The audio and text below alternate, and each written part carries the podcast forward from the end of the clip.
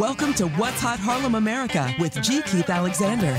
The crossroads where culture, lifestyle, and community meet, all hosted by the legendary New York radio TV personality and proud Harlem American, G. Keith Alexander. Well, hello. How are you? How you doing? Welcome to What's Hot Harlem America with G. Keith Alexander. Wherever you are, I appreciate you for joining our neighborhood as we hang out together in Harlem, America.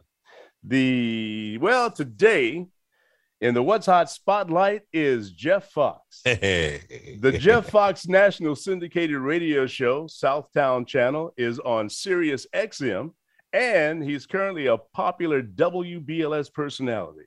Jeff has been rocking the box for more than 30 years. He's also a gifted musician and composer. Jeff tours nationwide with the R&B legendary group The Chi-Lites, whom Jeff had the pleasure of introducing Marshall Thompson of the Chi-Lites into the Hollywood Walk of Fame. Yep. So it is my distinct honor and pleasure to say that Jeff Foxx is what's hot. I've been waiting for you to say that for a long time. when you had Kenny, when you had Kenny Webb on, I said, "Oh no, no, I got to get on too. I got to get on." good to see you, G, as always, man. Well, hey man, it, it is very, very good to to uh, see you and to um, you know you you have been one of my uh, favorite, one of my favorite personalities because when we worked at Jam 105, We did. you you and George Wallace, boy, you guys kept the morning really, really funny and and and, and folks tuning in. yeah, That was great. I still talk to George all the time. He's Really? still crazy. Yeah, yes, he is. Wow. Uh, and we're talking about George Wallace, the comedian, folks, in case you, you, you don't know. Uh, uh, does, does George still have his um, uh, His residency in Yeah, Vegas. In Vegas? He he's in and out. He still, you know, he can always go back and do his thing. But I think when he was there, he stayed there for 10 years. yeah, yeah, yeah. You know? Well- and I had a chance to go see him. I mean, that guy he ran the town, G. I mean, you got off the Really? airplane, first thing you see his picture in the airport, and then the buses and billboards, George Wallace, the 10 o'clock show. You know, if you said his name, man, people will run. You know, I will go. He said, "Meet me over at the Flamingo." You go to the front of the line. "I'm a guest of George Wallace." Oh, come in, come in. the king of Vegas. He was something, man. well, well, you know, I will never forget, and and and and I also uh uh when when I got when I got fired from Jammin' 105.1, you know, as DJs get fired, you know, my my checks stopped coming in, and so uh, George uh, was so wonderful, so nice that that George loaned me some money. Oh, Okay, that's, I'm, I'm, I'm saying. I'm I'm saying it I'm saying it publicly, and I owe George some money, and I'm saying it publicly. And and as soon as I save up enough of what he gave me, I'm gonna give him his money back. Okay.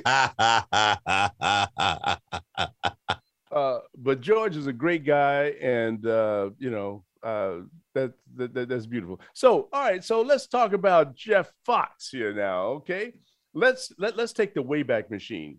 okay. I, uh, you, you remember Rocky and Bullwinkle, and they take the Wayback Machine. Oh, sure. Uh, yeah. Okay. Let's Oh, take sure. the Wayback Machine and tell us what it was like growing up as uh, little Jeff Foxx. I'm from Cleveland, Cleveland, Mhm. Ohio. So, uh, growing up in Cleveland, um, I had a wonderful childhood. Mom and dad, and brother and sister. Uh, I loved childhood. I just love. I didn't want to grow up. I always loved uh, uh, toys and Christmas and bicycles and anything that kept you as a kid. I I just loved that stuff. And uh, you know, childhood is only for a little while. You know, as soon as you kind of get into junior high school and you become 13 years old, it starts to shift a little bit. You know, but I Mhm. loved. You know, so I love toys. So I just kind of changed the name from toys to the word hobby. You know what I mean? and I, you know, they're still toys to me. And so I would get model cars and airplanes and boats and spaceships, and I would, that that was one of my big things growing up. Uh, around, I think I was in the sixth grade, and a friend of mine took me over to uh, uh, one of his friend's house, and he was in the kitchen with his father, and they had guitars, and they were playing their guitar in the kitchen with little amplifiers. I had never seen anything like that before. It just blew me away to hear that sound right there in front of you. Mm-hmm. And that's when I really took an interest. I always wanted to play something. I tried to play the horn, uh, the the trumpet, but I just couldn't. You know, I had a lip for it. you know, but that guitar, that moment that I saw uh, my friend and his father playing the guitar in the kitchen, that's when I knew I really wanted to get into music. And I got that first guitar uh, for Christmas in 1970. You know, I, my mother they they hid the guitar in the basement, you know. Oh, really? Probably somewhere early October, you know. So you know, for Santa Claus, to put it under mm-hmm. the tree, mm-hmm. and somehow mm-hmm. I found it, and so I was playing that guitar for two months before Christmas. Oh, really? and taking it out of the box and down there playing, then putting it back in, hiding it again. had nicks on it when I opened it up for Christmas. It was all nicked up. I had to act surprised. Oh, you did it. Said, you knew, you know, but that was the first, that changed everything because, well, you know, in the 70s, that's what everybody was doing. You know, everybody was playing guitars. They had the power trios and you had Jimi Hendrix and Cream, the, the bass guitar and drums. And, you know, everybody wanted to play guitar. And then you had a lot of R&B groups and every street had guitar players and groups mm, every yeah. street. You know, like now you have hip hop artists all over the place. But when I came up in the 70s, live bands everywhere. You know, yeah. you know that being yeah. from uptown, you know. So I grew up in that band era.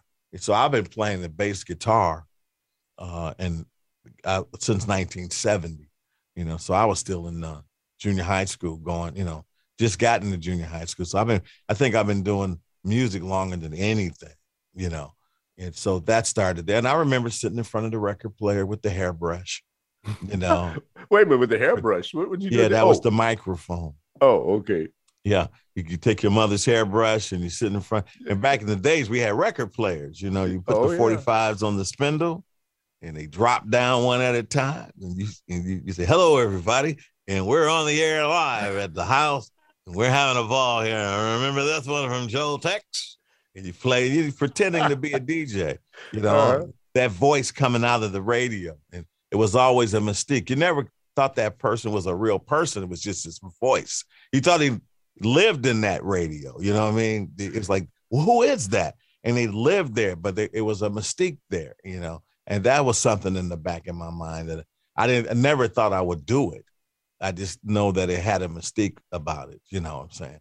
you know. But when I came up, they were real DJs, you know. Oh, those oh, yeah. guys were oh, yeah. talking after every song, and they were fast, and they were rhyming, and man, they were really uh, very popular in the city. They were cool guys. That's right. I was, I was the furthest thing from cool. Still am, and so I never thought that I would be uh, in radio as an announcer. Uh, that that I never thought that would happen. I wasn't even thinking in that way. Well, you know, my my my story is uh, uh, around the age of like uh, nine years old. I used to listen to. I used to fall asleep listening to Herb Kent, the Cool Gent in Chicago, and that's WVON. right. That's right. And, and, then there was another guy uh, called Dick Biondi, uh, the Wild Eye Australian, and he yes. was on like WLS or something like that, one of those radio stations. Where are you and from? I'm from Chicago. Oh, I didn't know you're from Chicago. Yes, oh, yes. Oh well, yeah, man. So there so so I always thought these guys were sitting in a dark room with a spotlight on their head, and they were sitting on a stool, and they were only talking to me. I, I didn't I didn't think about them talking to other people or anything like that, and I and I never really thought that one day I, I would be sitting in a radio studio doing the same exact thing. Right. Um, and it, it, it just kind of blew my mind to find out that those guys were talking to the world, so to speak. Yeah. And uh, so, so, so that was my uh, uh, experience. So, all right. So, in uh, high school or junior high, uh, uh, you, you know, you were you were emulating emulating what you heard on the radio with with the with the hairbrush and stuff. When did you actually get into radio? How did you actually get your opportunity? Well, in high school, I did take a radio class, you mm-hmm. know, and I was I was doing things in the classroom that you know they didn't want you to do because I was oh we need to bring this in. I was thinking outside the box then, but I didn't realize I was. You know, and I remember once we had to do a a radio program. We had to produce uh, something with sound effects, and I went to the library and get the sound effects album. I had 2 mm-hmm. tape recorders, and I had one tape recorder with the voice track and another tape recorder that did something else, and I record both. And I was creating, I was doing production. Really? Know, you know, and, and then I remember I got an A on that on that project. So I was kind of doing radio and production way back in high school. I just I just didn't know it. But I got into theater, and uh, I, I was in a play in high school, and everybody laughed. And I said, "Oh, I like that too." So uh, it was a local theater in Cleveland. It's, it's probably one of the nation's best. Karamu House. Mm-hmm. So many actors came out of there. Mm-hmm. And uh, uh, I started to uh, volunteer and do plays, uh, which oh, was oh, really? right out of you, high school. You, you, were an actor too? Oh, first. I did like over 100 plays. I was doing. I was acting, man. Really? Oh, yeah. Oh, yeah. I, I really immersed myself in the world of theater and I did everything. Uh, the Douglas Turner Ward, Lonnie Elder III, Langston Hughes, Moliere, Shakespeare, did every kind of theater that you can do. And it was a very good teacher. Uh, Karamu House, Karamu House really, really uh, taught taught you uh, how to perform, how to character study, you know, mm-hmm. how to mm-hmm. be, you know, you were in front of so many people, uh, great, great people that came from Karamu, that their legacy and and the folks that were uh, my mentors and peers, they're all were there. And I spent 10 years in theater. I wow. couldn't wait to do a play. You know, I couldn't wait to go to audition. Because when you did a play, it was going to run four or five weeks. Mm-hmm. And, and, rehearsal was at least three weeks. So mm-hmm. you were around that environment for about seven weeks, and it was great. And then once the play ended, oh man, you had a, like a withdrawal. Like I can't wait to get into another one, you know, because you were in front of people and and you got you got your chance of really uh, performing, you know, and doing something. And I, it was just in my blood. It was in the bloodstream. Once once you want to be an actor, I always wanted to come to New York and live in Harlem. Really? And be a part of the Negro Ensemble Company. That was a dream of mine. I just wanted to be a part of that and do those great plays that they did there. You know, I used to pretend like the neighborhood in Cleveland was was Harlem. You know, just want to be a working, starving actor. You know what I mean? And just have my backpack on and going from audition to audition. You know, and getting a role, and ho- hopefully one day I will get a big movie. And that I, I lived that life wow. for about ten years. And so I did a, I did a show, and I was doing shows not only at Karamu but at the college because I was in college the shows at college, and there were other theaters in Ohio. Very artistic place, Ohio. They have a lot of art. I was doing a, uh, a summer program uh, where it was improvisational theater. Mm-hmm. They had us out there in the Ohio Valley, and it was a, it was uh, improvisational about pioneers in the 1900s. And the kids, they would bust the kids in, and they would see all these actors pre- pretending that they were pioneers. Mm-hmm. and and I was uh, supposed to be this uh, uh, this freed slave that had 10 acres up the way and I would mm-hmm. come into the town and I would buy things and you know but I never could play a slave. I'm just not good at it. I just I just not good at playing the slave. The, the, traditional way they want you to play the slave. You know what I mean? Right, right, right. They yes, want, Mister. Yes, Mister. Yeah. I just couldn't do it. I wasn't good at it. You Even boss, boss. actor, you should be able to play it. So I could, I'm supposed to come into town and you know, there's some this and some in there, and I couldn't do it. You know, my idea was a slave. I came in, I said, "Look, um, I like some corn and some wheat and if it's um any cotton, I need some cotton and a and a let's have a jar of pickles right there, and we're gonna get them back. And they would they would say, "Wait, that's that's not how the slave would talk." and I'd say, "Well, why not?" why not? I mean, how do you know how the slave would talk? You know. you know, Frederick Douglass. Every time I saw somebody do Frederick Douglass, he was very articulate.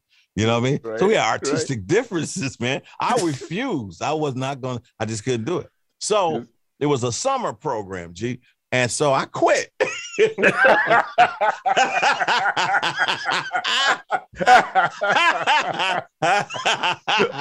I quit, man. I, can't, I am not. These kids are coming in. All these black kids coming in, and I can't look down at them and say, "You, you hey, I'm not gonna do it." they came in. I was wearing all the pioneer clothes. Uh-huh. Everybody else sounded pretty good. They say, mm-hmm. "What's your name?" I say, "I'm Willie Womack, and I have ten acres in the back forty, and you can come by and see me anytime."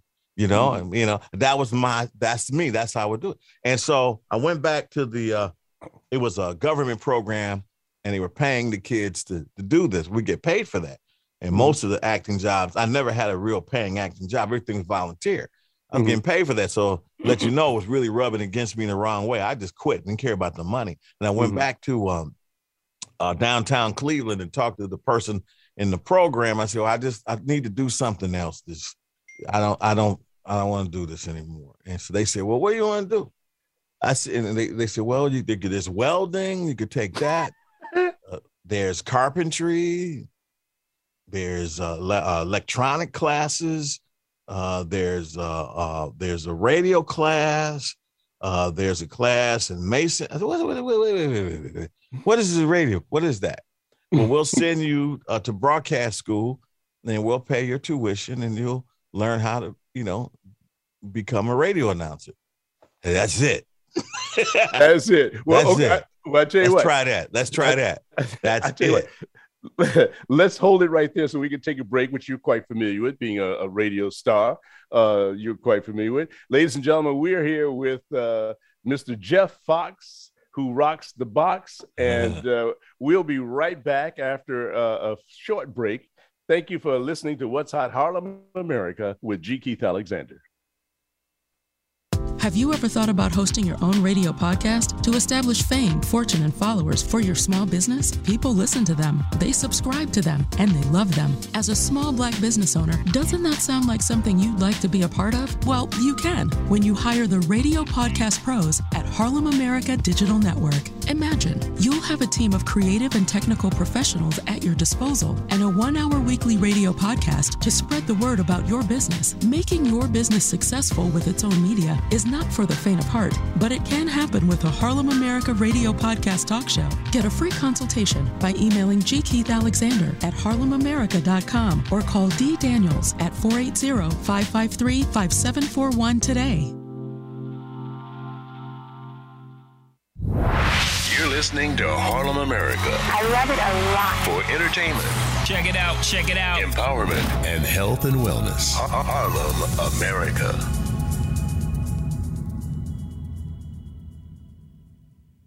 The home of Glacéau Smart Water is Harlem, America. Harlem, America, where Coca Cola is helping you enjoy less sugar. The following program is being brought to you on the Voice America Variety Channel. For more information about our network and to check our additional show hosts and topics of interest, please visit VoiceAmericaVariety.com. The Voice America Talk Radio Network is the worldwide leader in live Internet talk radio.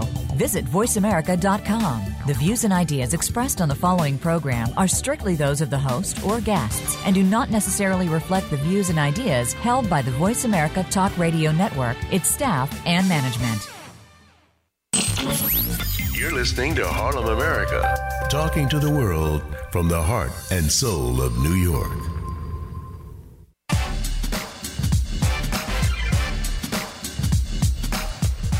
You're listening to What's Hot Harlem America with G. Keith Alexander.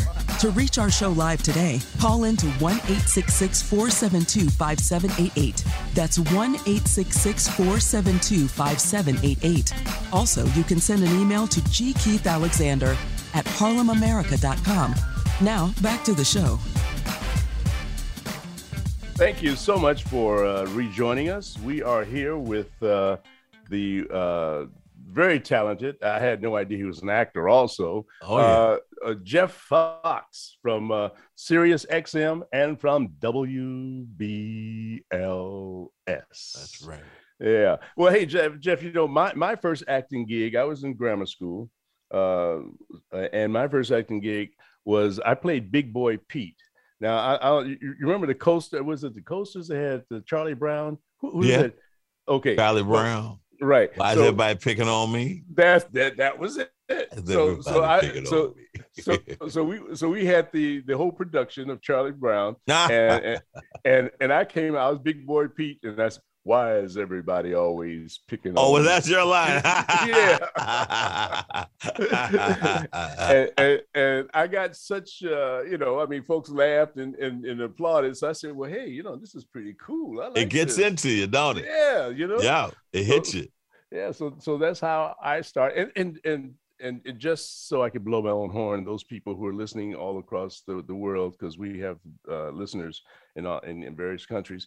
Uh, in case you don't know, I just told you how I got started in acting, and if you've just and if you've seen over the years the intern with Robert De Niro, uh, uh, a Warner Brothers film, I'm the black guy who walks in with Robert De Niro. I'm the only black guy in the film, actually. So, so I've That's gone not. from That's a few years ago, right? Yeah, it came out in uh, 2015, I believe. Yeah, like you and I can't wait to see Yeah. you in that, man. Yeah. So, so I, so, so that is my progression from being on stage as Big Boy Pete to being Hey, an intern. Now. That's a great progression. Yeah. That's all right. yeah. So anyway, so tell me more about. Uh, all right. So you started as an actor. Now, how did you get to uh, New York? Oh, you you jumped a lot of jump steps. Oh, oh, okay. So, so, so, so let's go back. So let's go back. Well, I went to broadcast school, right? Right after right. I quit uh, uh, uh, Johnny Cake Village. That's what it was. right. when I couldn't play the slave. So I, I, I left Johnny Cake Village and I joined a broadcast school, which really set me on the right track. Uh, uh, because you know what I've learned, it was interesting because um, uh, the broadcast school, I the Ohio School of Broadcasting, was downstairs. 40th and Euclid in Cleveland, downtown Cleveland, Mhm. and upstairs was a real radio station. Hmm. It just happened to be a real two stations upstairs. Mhm. So I would I'll go to class, and then I went upstairs and I started volunteering, Ah, good. you know, interning, Good. you know, Good. and I would start working with a sports show, Mhm. and I started to answer the phones, and then and then I was like, I became a part of that station, and Mhm. I remember uh, the the two differences between theater and radio. Theater, you spend most of your time. It's dark Mhm. because you, you're always rehearsing and you're in some cold theater. The lights are, you know, the stage is bare because they haven't built the set. And there's masking tape for blocking. And there's always a little stage light. And a lot of the dancers are walking around with their leotards and their little dance socks rolled up and sweatbands on. And you're always walking around with a script and highlighter. And that's theater. It's that's that's what really acting uh, being an actor is about. It's, it's really Mhm. about the process. The actual theater, being on stage itself, that's very little. You're only on you're only on there for a couple hours and it's over. But the rest of it is the process of rehearsing and blocking and and and, and no money. No money. There's no money. Nobody has money in theater. Is you know, you get rides from people all the time. You're on the bus. You're eating out of box lunches. You little fish, this and that. You know, but that, but but you love it because you, Mhm. you're you're fed with the art. It's so much great art. Now, radio. When I worked at the station, it was in you. An elevator open. The studio was in glass. Carpet on the wall. People walking around in suits it was like, what is this? And then you saw the announcer in there. It was a talk show. Mhm. He had a headphones on with the microphone connected to it, wearing a suit, and he was just walking around talking. And I say, he gets paid to do that? It blew my mind. And when you're in radio, you're locked into the city. You know, it's it's daytime, and you, the whole city. You're you're playing with the city, and there's a mystique there in Mhm. radio, just like you have the mystique in theater. So it was fee. I, di- I didn't feel like I was losing anything. I felt I was such a performer at that point. Radio is the same thing. That's why they say radio is theater of the mind. Exactly. That's where it came from. And you, Mhm. before TV, we used to, you know, folks used to listen to the radio and see everything from the radio shows. Right. You know, that's how powerful radio is. And so once you got that radio bug going, oh man, I had both of them going at the same time. It was a conflict because Mhm. you really, at some point in time, you're going to have to make a decision. You Mhm, know, mhm. you can't do both at the same level because they both are are jealous mistresses. You know what I mean? They, well, I made it work. I made it work though. did you do? I tried to do both at the same time, but I I couldn't because they were it was conflicting me. You know, I had to be Mhm. on the air and the show. I had to be at the show at the same time. So how you going to do that? You know, what I mean, when you have to be on the air and and they call the you're on the air at eight o'clock, and the show starts at eight o'clock. You got to make a decision at some point. You know, and radio, it, it gave me my first paycheck. You know, I was I lived on the bus in Cleveland. I ain't had no money. But with radio, I was I was such a good volunteer. They Mhm. hired me uh, to be an intern. So they, you know, I had my check was every two weeks, one hundred and twelve dollars or whatever it was, seventy nine. I'm still living at home.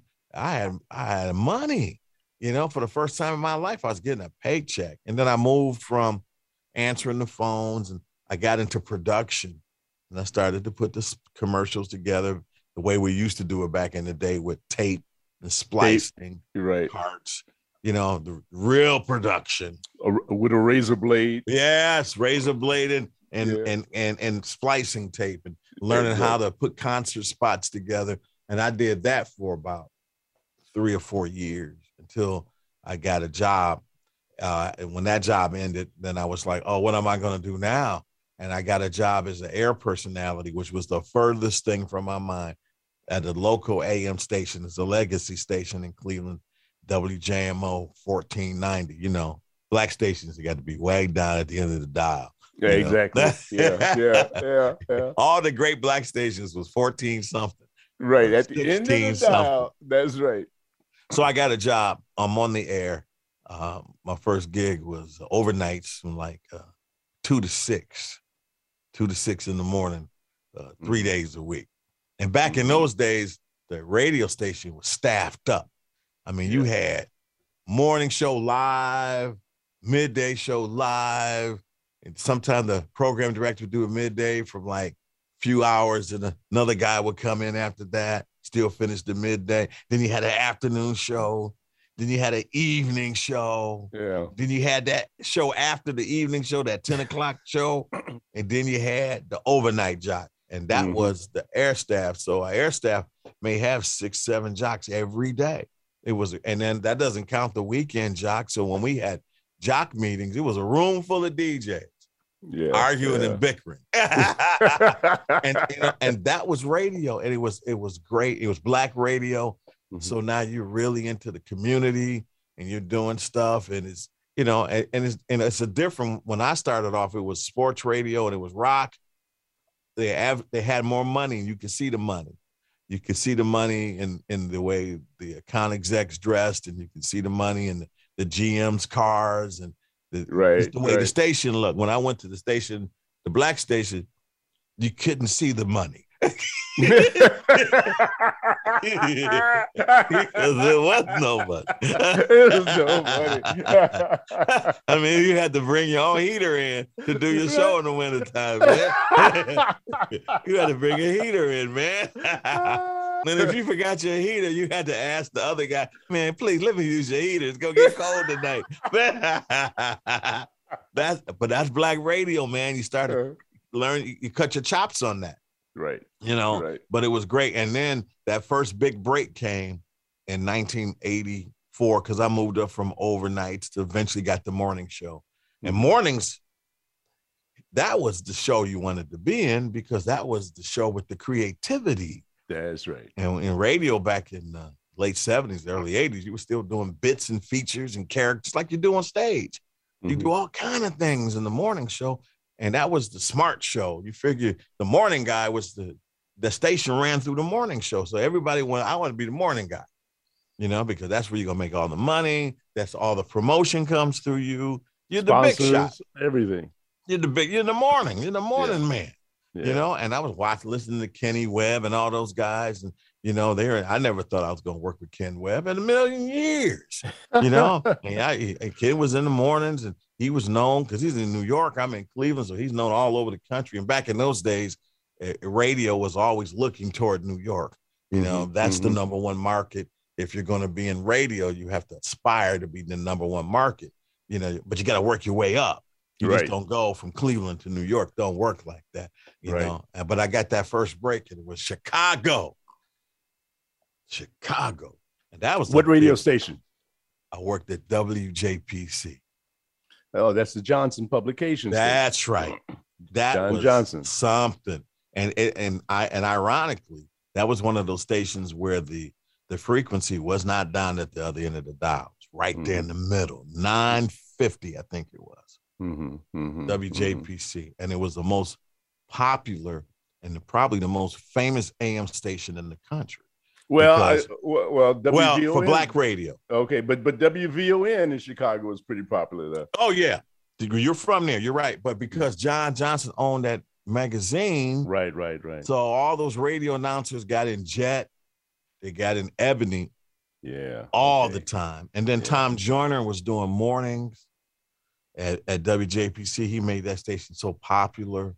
then you had LaDonna Tittle in the middle. Yes, okay. And, you know, you had all those great, great JPC announcers, you know. And so when I got there, I remember for years and years and years, you go to anybody's house and you walk into their living room, you're gonna see a Ebony or Jet magazine on the table. That's right. That Oh, it just yeah. it was just a part of blackness. You know, Mhm. any barber shop, you waiting your turn, you got the jet, and you go to the mid- you look for the centerfold. right. That's just black pop culture. So That's when right. I got to Chicago, and I remember driving in from Cleveland, you could see the Ebony and Jet building. It's the Ebony and Jet over the skyline. I said, "Oh my God, I'm gonna work there." and, uh, and I got the job. It was one of those. It was one of those. Uh, I knew that radio was right for me because I started. Everything started to fall. I always fell into place in Mhm, radio. know, Some mhm. people are fortunate with acting. They get mm-hmm. these jobs and thing on TV and movies. Radio was like that for me. Everything just kind of fell in place all the time. I went to Chicago with my wife uh, when I was still at the AM station. She's a Delta. She had a big con- convention. I took a tape. I dropped the tape off at WGCI. I dropped the tape off. I started WGCI radio. You see that?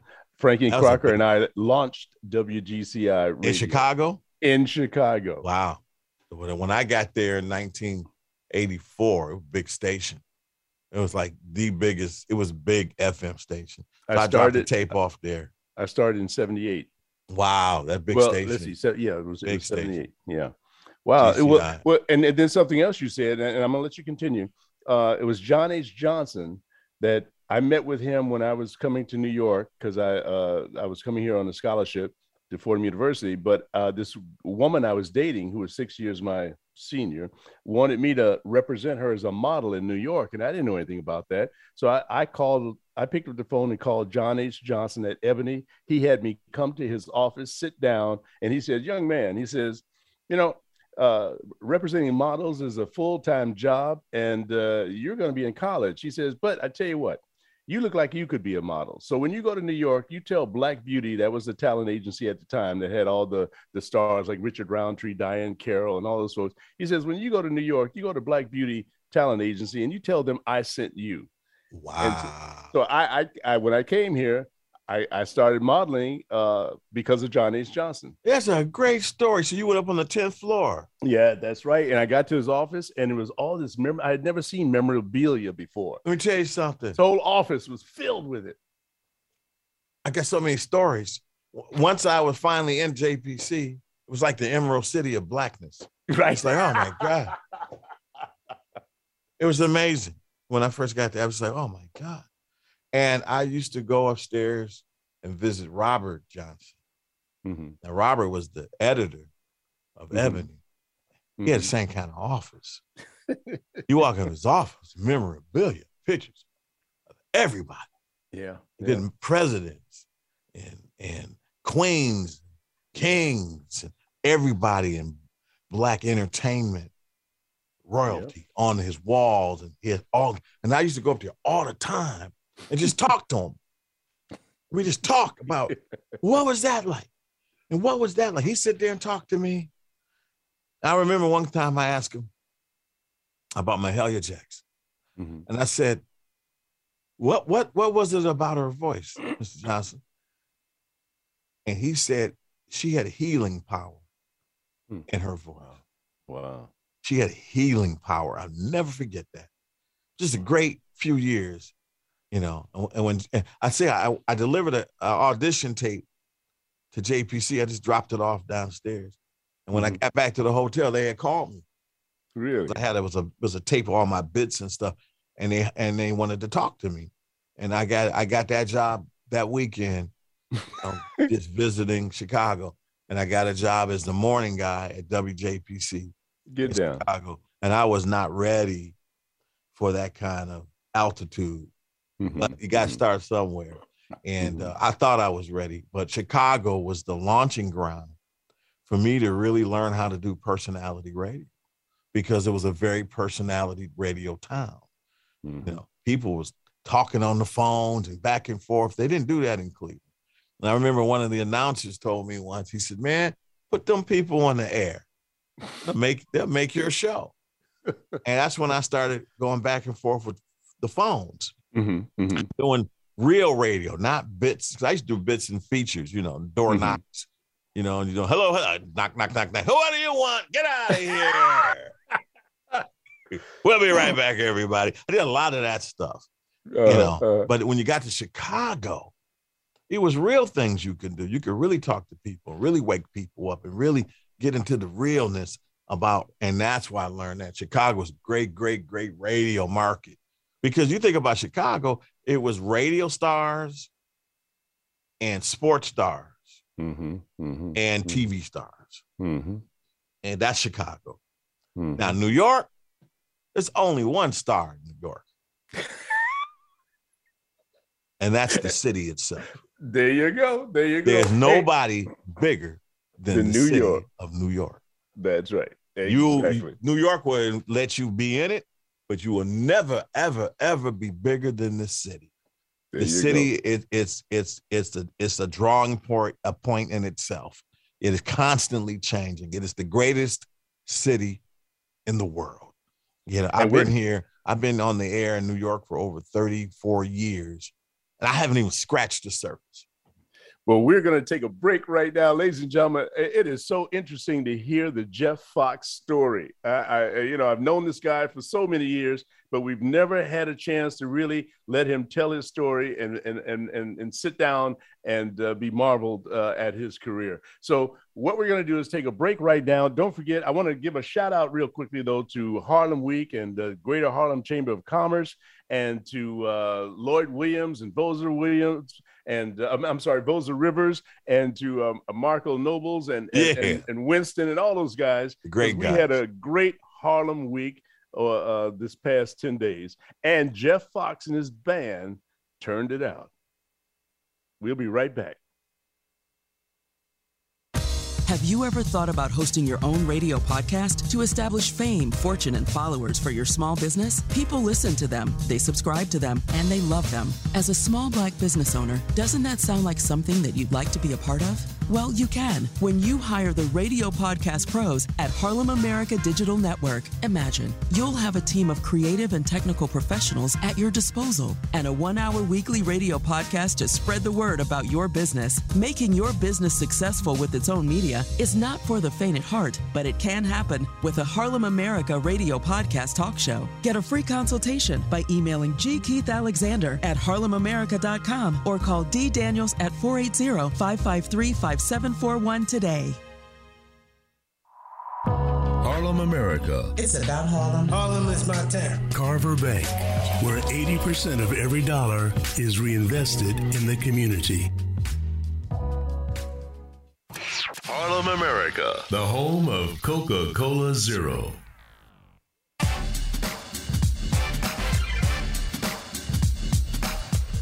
You're listening to What's Hot Harlem America with G. Keith Alexander. To reach our show live today, call in to 1 866 472 5788. That's 1 866 472 5788. Also, you can send an email to gkeithalexander at harlemamerica.com. Now, back to the show. Okay, we're back here with uh, the legendary uh, Jeff Foxx. And uh, Jeff Foxx is, uh, you know, he's been telling us all about his radio career. Very funny, funny, funny stories. Uh, Jeff, uh, one other thing I just want to say about uh, John H. Johnson.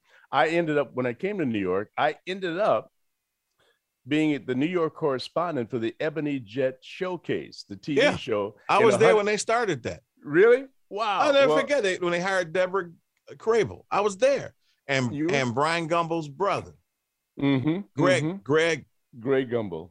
he was the first host. I, you know, well, I know Tom Jordan did it too for a minute, didn't he? Mhm. Tom, Uh, Tom did it. I, I, it was I don't know if it was called Ebony Jet Showcase, but I remember when I was there when Deborah Crable got hired, and I remember Bryant Gumbel's brother Greg got hired. I was there working. I was still there. wow. I used to see John H. Johnson every morning. Mhm, I mean, I started at five, five thirty, mhm. and in the, in the, the Ebony Jet building, every floor represented some part of his business. The radio station was on the fourth floor.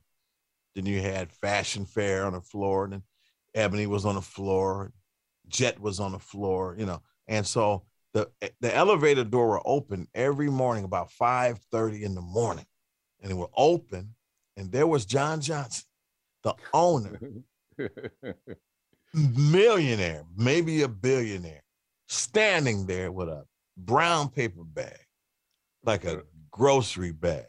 He waved, elevator door closed. Uh, Every morning. I couldn't understand it. This guy owns all of this. What's he doing up this early like me? with, with, a- with, with a brown paper bag. brown bag. paper bag. Brown paper bag. The cheapest brown paper bag, I might add. And he hold it, he waved, and the elevator door closed. So one day I finally got to him. It was during the day. I was going home.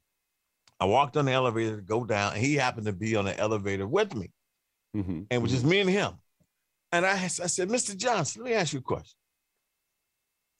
Why do you why do you come in every morning? You know, I mean, you, you could be anywhere. You you could be all over the world. Why are you in there with me at five o'clock every morning? Rain, sleet, or snow. I see you. I mean, I don't I, I don't understand that. I Mm-hmm. mean, you could go anywhere. You know what he told me? What? Where I'm gonna go that I haven't been. Where am I gonna go that I haven't been? And that floored me because he's been everywhere. yeah. Yeah. He's been all over the world four or five times to every place you can name. He's been. Mhm, So mhm. he found his peace in, ru- in running that company. And that's where he that's where he wanted to be. He wanted to be up early in the morning with his brown paper bag. That's where he found his energy. He didn't want to travel the world no more. He wanted to run that company. And he wanted to stay number one. He told me he wanted to stay number one. And at that time, it was the competition between John Johnson Publications and Motown. Those were the number one black companies in America. And Right, he wanted to right. always beat Motown. Me wow. So I, I, I mean, I, I'm from Cleveland. I'm modest background. You know, I only sometimes I will go home to the street I grew up on. I'm like, how the heck did I get off this street? You know what I mean? Because I'm sitting up there, you know, I'm, you know, it the Johnson Publications, anybody, you don't know who gonna come in that building every day. And you don't know who you're gonna ride down on the elevator with. You have no idea. I rode up the elevator with Desmond Tutu, Bishop Desmond Tutu one time. really? I sure did. I, I said, "What, what, what, what floor, Bishop?" And I pushed the button. I mean, it was like it was like every day, every day. It was always something going on in Chicago. I had never seen that many black people in my life until the day I saw the Bud Billiken Day Parade. Oh yeah. I never, I've never seen that in my life.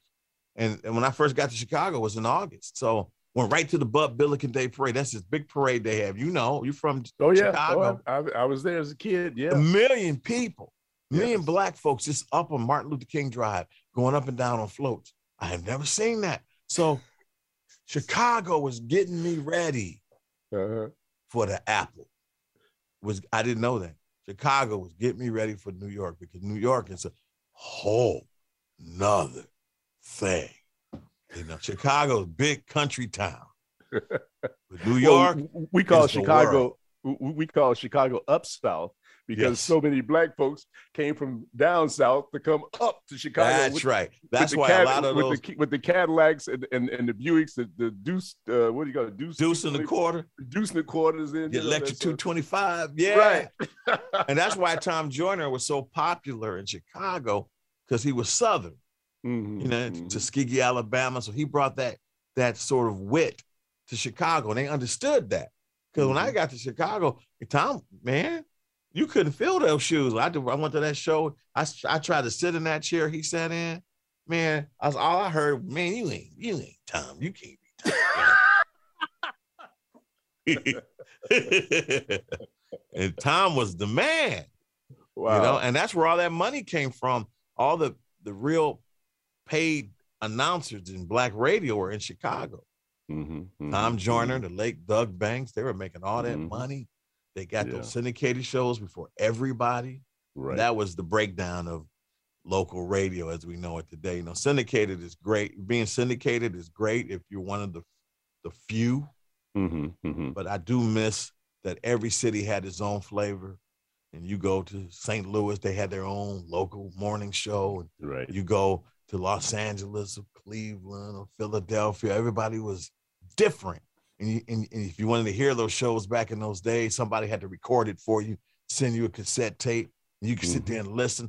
I used to listen to Frankie Crocker. Say, "Oh my God!" We just- you know, it was something about listening to the DJ. There was no internet. Right. So the only way you can hear somebody is to drive into the city and have a boom box and record the show. And then come back. It was like gold. Hey, look what I got. What's Yeah. that? Ah, wait till you hear these guys. And that's how we would learn and marvel in being a radio personality. We had so many people to look up to Mhm, you know, mhm, and, it, and mhm. it made it was a good community. It felt great, and all those radio conferences that we used to go to back in the day. I miss Jack all the Jack the Rapper. Jack the Rapper, BRE. There's so many of them. Impact. We used to go all those conferences and meet the DJs from all around the country. It was a fellowship. It was great Yeah. networking. It was wonderful time in radio, and then things have really changed. You know, So you don't have that anymore. Okay, so tell us now because uh, you know this has been so great. We're running out of time. Uh, See, I told get, you. How, yeah, how did you get to New York? Uh, I, when I was in Chicago, I would, you know, you call people. I was I was on the air in Chicago, and I remember calling uh, Tony Gray, who was the program director at Kiss FM, just said, "Hey, man, how you doing? I just I'm in New York, you know, I'm in Chicago. I, I, what's going on? You know, just seeing what the job opportunities were." Mhm. And uh, he remembered me, and about a year and a half later, he called me back. It's feast or famine, G. Uh, I had lost that job in in uh, Chicago. I was only there two years. Mhm. August 6, 1984 to August 6, 1986. the very day. And that's it, man. That was a- well, and so I was out of work. I was on the beach for a few months and not Mhm. long. Like I said, radio's always been there for me. And I got a job back in Cleveland Mhm. on an FM station. I had never been on FM. Mhm. I, I used to envy that, man, because I was on AM all the way until ni- 1986. And I finally Mm-hmm. got on FM, blew me away. So, whoa, you hear yourself different in the headphones, you know? Yeah, yeah. and I got yeah. a job on FM uh, for six, uh, four months. Then they changed formats. And I went right back to WJMO where I started. Mm-hmm. I And I said, man, this is depressing. and I had this big fanfare. I'm leaving for Chicago. yeah. Two years later, two years later, hey, I was Jeff is back. You know, so you, so I remember there's a great actor. His name is Bill Cobbs, mm-hmm. and he, he's a great character actor. He was the guy that shot Wesley Snipes in New Jack City. mm, oh, okay. he, he, was the he was in the bodyguard with uh, Whitney Houston. He he's mm-hmm. been so many things, and he's from Cleveland. And I saw him at a bar one time after I had got back to Cleveland, and I was he was sitting at the bar nursing his drink. Said, Bill, what are you doing here? And we talking and stuff, and I'm like, yeah, man, I had to go over. I went to Chicago. Now I'm back in Cleveland. He says, but you're working. And he cutting it down to basics, you know, but you're working. Mm-hmm, mm-hmm. You know, and, you know, and so he made me feel good about where I was. I had no idea that the next step would be the Big Apple because feast or famine. Because I knew first thing smoking, I was getting out of Cleveland. I wasn't going to stay. So I got mm-hmm. that Chicago experience. So uh, mm-hmm. Philadelphia called, mm-hmm. and I went to Philly, for, and I was going to do mornings in Philly mm-hmm. At Power 99. I had the job. And then when I went back home, about ready to pack and go to Philly, then New York called. And they mm-hmm. wanted me to do evenings, six to 10. At so, Kiss. At Kiss. Mm-hmm. And I thought about it for a while. I said, I might not ever get to New York. How do you get there? There's no roadmap that says you're in New York. You don't know. You mm-hmm. might not ever get there again. So even though I wasn't an evening jock, I was a morning jock. I'm gonna go ahead and take this job in New York. So I took the New York job, and uh, that changed my life. It just well, absolutely changed my life. Well, yeah. it, that is so wonderful, uh, and we finally got you to New York, okay? And we got, finally made it. finally made it, and and we've got uh, about two minutes left. Oh uh, my! You got to have the Jeff Foxx part two. That's right. I told you. I told you this was gonna be fun. oh yeah. Oh yeah. Well, look here, real quickly. Tell us, because uh, in, in the brief time that we have, tell us about your being on tour with the Chi-Lites. I'm on tour with the Chi-Lites. Uh, i go out in the beginning with my bass, and I play with his band, and then I bring him on stage, and then I bring him off stage, and we go we go everywhere. Uh, he was inducted into the Hollywood Walk of Fame last year. I spoke for that. And then we've been traveling the country. And the great thing is, he starts his residency in Vegas in October. So I'll be in Vegas every week or whenever I can make it, you know, uh, to do those shows. And so we'll be doing that. I got a Jeff Foxx syndicated radio show that's on 15 markets around great. the country. So you can hear me middays and afternoons. Mm-hmm anywhere from Birmingham to Buffalo to Little Rock, Arkansas.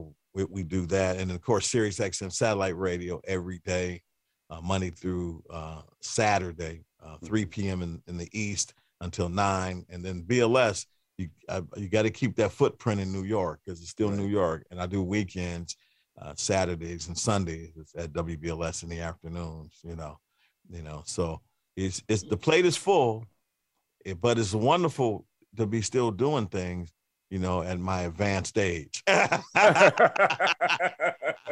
and, and, and, the folks should know that whenever they can catch the Jeff Foxx band, check yeah. out. I mean, you guys are so hot. I mean, that started uh, in Chicago, you know. Oh, really? Well, it started uh, kind of in Cleveland. I was at the rock station. I started playing. Uh-huh brought my friend, started a rock band called Dr. Jeff and the J Flakes at that time. But when I got to Chicago, I had a birthday party at the Taste of Chicago. It was at 63rd ah. and Low. And I met a local band there. And I said, man, can, me, can I plug up with y'all and play? And that's when I realized, you know what? There's not a lot of radio DJs that actually play an instrument mm-hmm. and really play. Mm-hmm. You know, and, you know, I've been playing, like I say, bass guitar since I was in sixth grade. So I started to do that all the time wherever I go. Well, Jeff, we're going to have to have Jeff Foxx part two. uh, right now, we've got to say goodbye to all the wonderful folks listening to What's Hot Harlem America with G. Keith Alexander and Jeff Foxx. And I want to remind everyone please go to harlemamerica.com and check out some of our wonderful podcasts, like what we're doing right now, and some of our wonderful TV shows. And we've got some great articles there as well. And some more things are going to be happening. You can also check out the on demand uh, videos from Harlem Week you don't want to miss that because some great entertainment that we had there uh, with right. Wyclef Jean and Slick Rick and and and uh, Freddie Jackson, a whole bunch of people. But anyway, we, we're we've got to leave right now. Jeff, anything you want to say? Uh, you got three words you want to say real quick? Follow me on my Instagram page, Jeff Foxx One. Check out all the goodies I got there.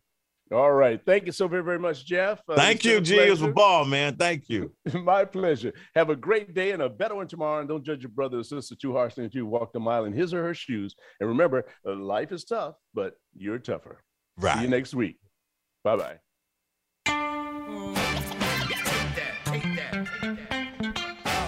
Thanks for listening to What's Hot Harlem America with G. Keith Alexander. We'll be back next Friday at 10 a.m. Pacific Time, that's 1 p.m. in New York, on the Voice America Variety Channel and the Harlem America Digital Network. Thank you for listening.